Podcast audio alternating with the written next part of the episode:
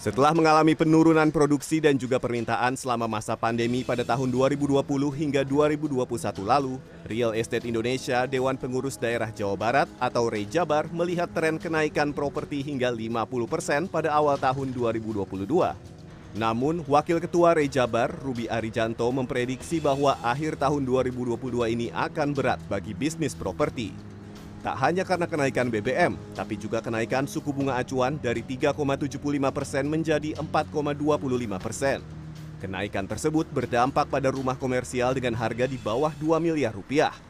Sementara itu, harga perumahan masyarakat berpenghasilan rendah atau MBR masih belum mengalami perubahan karena dipatok pemerintah dengan harga 155 juta rupiah per unitnya. Dari tiga faktor konstruksi pembangunan rumah, faktor transportasi menjadi yang pertama terkena dampak kenaikan BBM dibanding dua faktor lainnya yaitu faktor material dan ongkos tenaga kerja. Sebagai contoh, biaya angkut truk pasir dalam satu kali perjalanan mengalami kenaikan hingga Rp200.000. Walaupun demikian, Ruby memprediksi kenaikan harga rumah akan mulai terjadi di awal tahun 2023 mendatang. Kalau dari sisi bunga kan 1,12 persen, tapi dari sisi uh, harga rumah rata-ratanya ya sekitar ya sekitar 5 sampai 7 persen lah, 5 sampai 7 persen gitu kenaikannya. Situasi ini membuat calon konsumen harus semakin selektif dalam memilih tipe rumah agar tetap dapat membayar cicilan. Namun ada juga yang memilih untuk menunda. Dari 450 sampai 650 jutaan itu untuk ukuran yang uh, kecil jadi nggak terlalu gede kayak dua kamar dua kamar plus dua kamar mandi se kayak segituan deh. Itu harganya udah iya.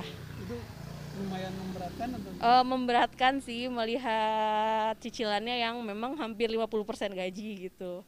Hmm, beli rumah jadi mikir-mikir lagi kan soalnya jadi kebutuhan juga pastinya naik karena BBM tersebut.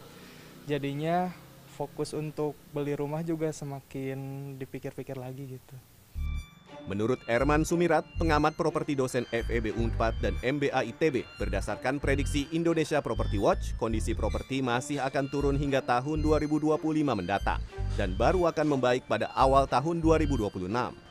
Perlambatan pertumbuhan ekonomi itu disebabkan oleh harga rumah yang naik, sementara daya beli masyarakat menurun. Kondisi ini bisa beresiko mengakibatkan resesi ekonomi.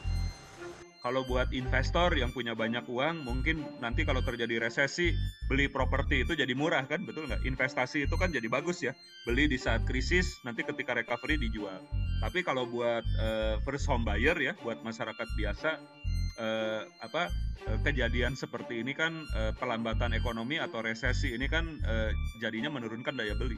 Nah situasi seperti ini uh, membuat industri properti jadinya belum saatnya uh, booming lagi, belum bisa uh, recovery lagi. Jadi harus sabar uh, nunggu waktu gitu ya. Karena itu, lanjut Erman, saat ini pemerintah dan pengembang harus berkolaborasi untuk meningkatkan daya beli masyarakat. Tidak hanya menekan tingkat suku bunga, tapi juga kreatif dalam membuat tipe-tipe rumah yang dapat terjangkau oleh masyarakat. William Nasution, Kahvi Jati, Bandung, Jawa Barat.